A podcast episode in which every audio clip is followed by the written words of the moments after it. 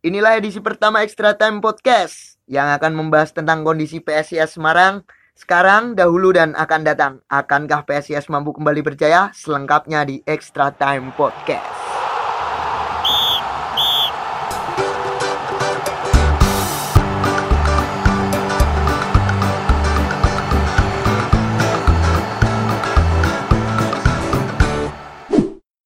Assalamualaikum warahmatullahi wabarakatuh. Salam sejahtera semuanya.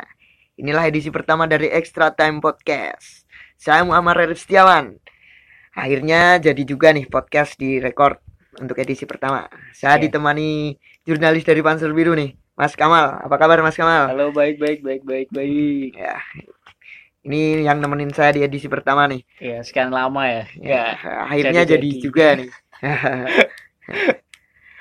Bahas tentang PSS Semarang nih. Besok main lawan Persebaya nih. Gimana nih? Gimana nih? Kemarin away 6 kali cuma dapat 5 poin nih. Iya. Tapi nggak terlalu buruk sih menurut saya sih. Eh, ada satu kemenangan di PSM Makassar, terus dua kali imbang dan tiga kali kekalahan. Eh, menurut Mas Kamal gimana nih per 6 away kemarin hasilnya? kalau menurut saya sih belum begitu eh, memenuhi target ya. Soalnya kan eh, dari sebelum pergantian pemain, pergantian pelatih dulu eh, sempat kehilangan poin di kandang sendiri itu hampir 12 poin ya. Hampir 12 poin sih.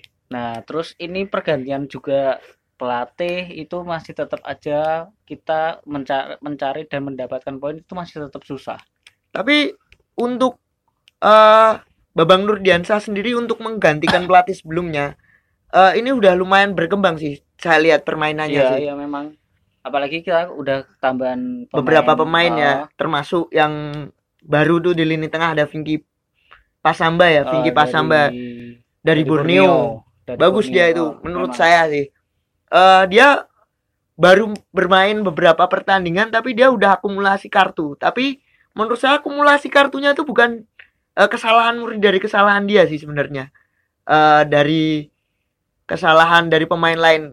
Itu waktu sama Arema kayaknya dia kena back pass dari Arthur Bonai terus Hmm. akhirnya dia harus ambil keputusan tiga lawan dua.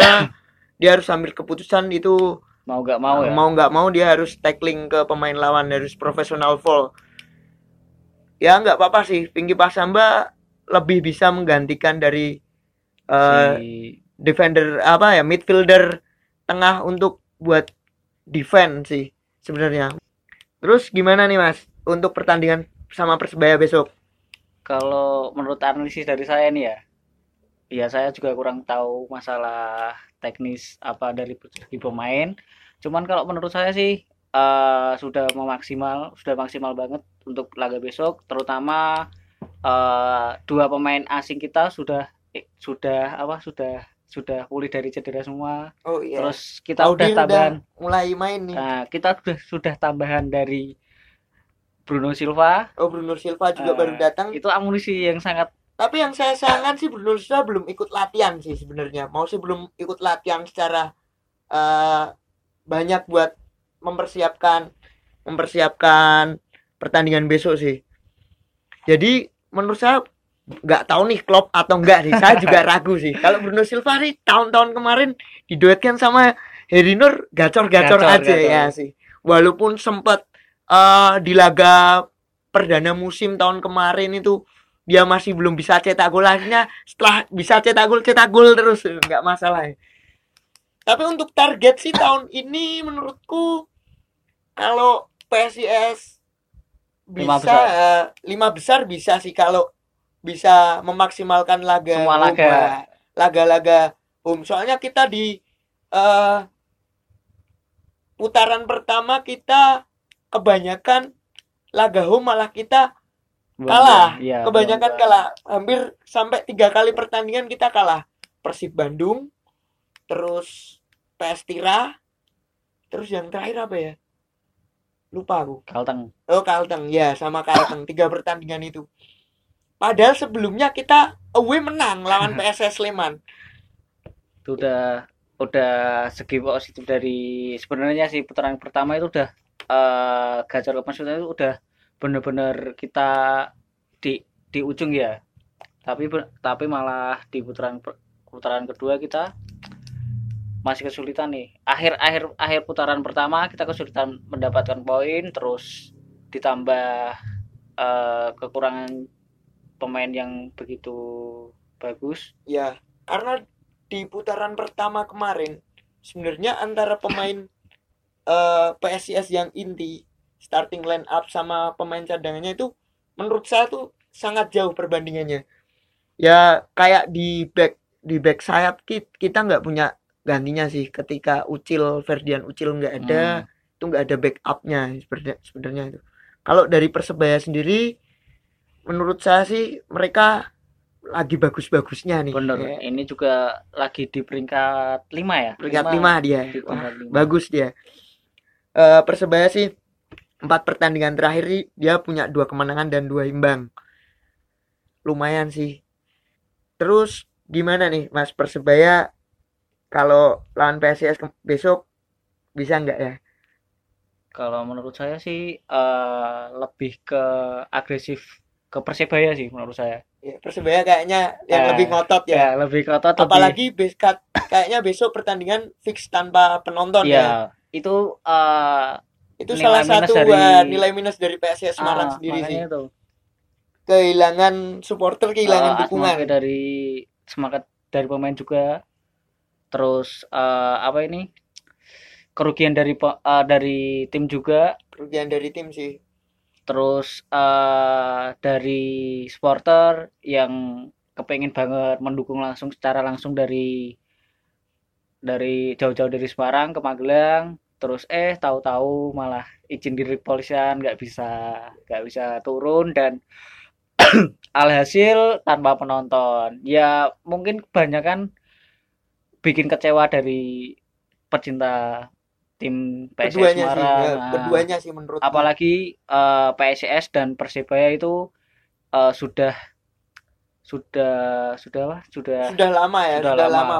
Termasuk tim di Liga Indonesia yang dari perserikatan sih. Uh, di era Persija sama PSM Makassar dan juga Persib Bandung. Ketiga apa kedua tim ini sih sebenarnya dulu udah sering bertemu sih.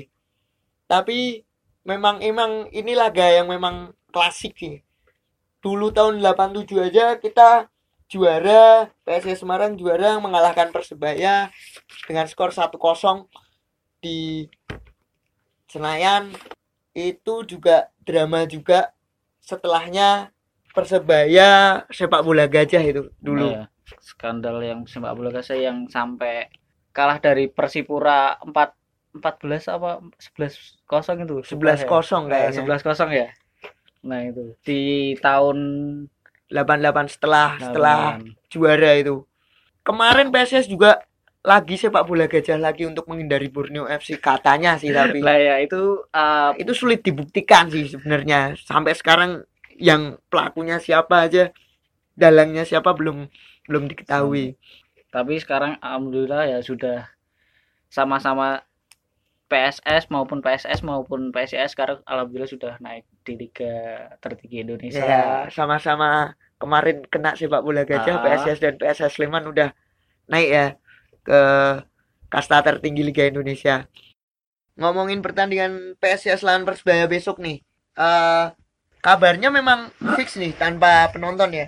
Iya, memang tanpa penonton Mas dari memang izin dari kepolisian itu memang sangat susah mengingat besok itu laga besar, laga big match, big antara, match antara Pers Persibaya dan PSS. PSS di Magelang.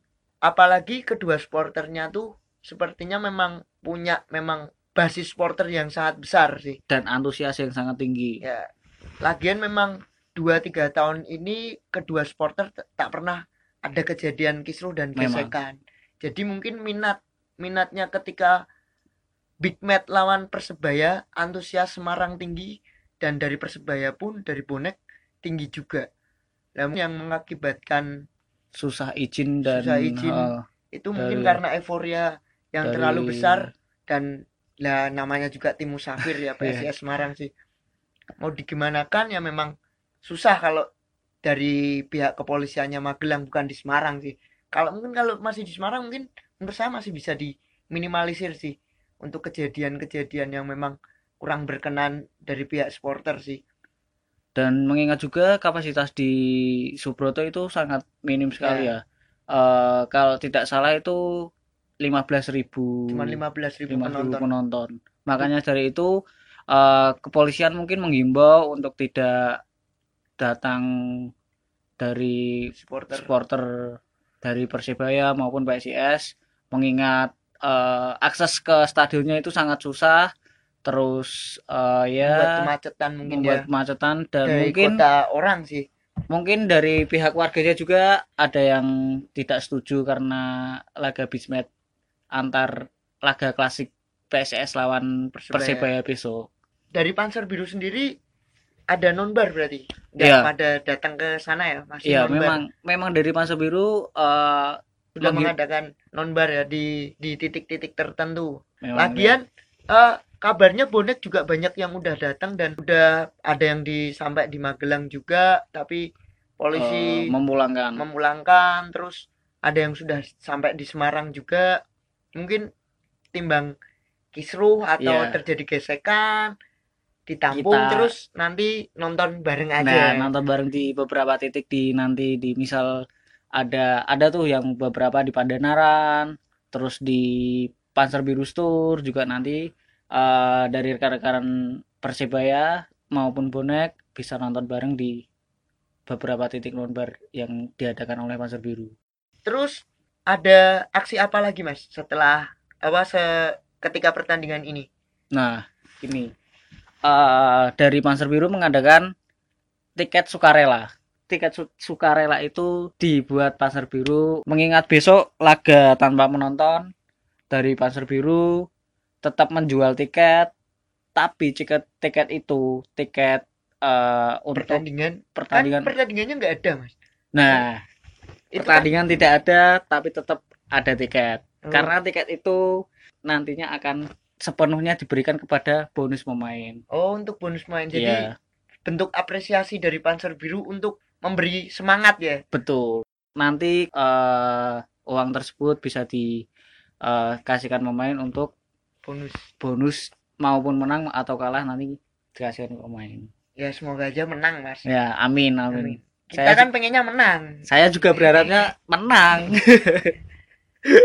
ya bagus sih. Eh, apresiasi dari teman-teman Panzer Biru yang mengadakan tiket secara sukarela dibeli dengan harga berapapun untuk memberikan bonus pemain itu sebuah apresiasi yang sangat besar sih. Hmm. itu dampak positif sih. Emang kerugiannya ketika tanpa penonton itu memang banyak banget.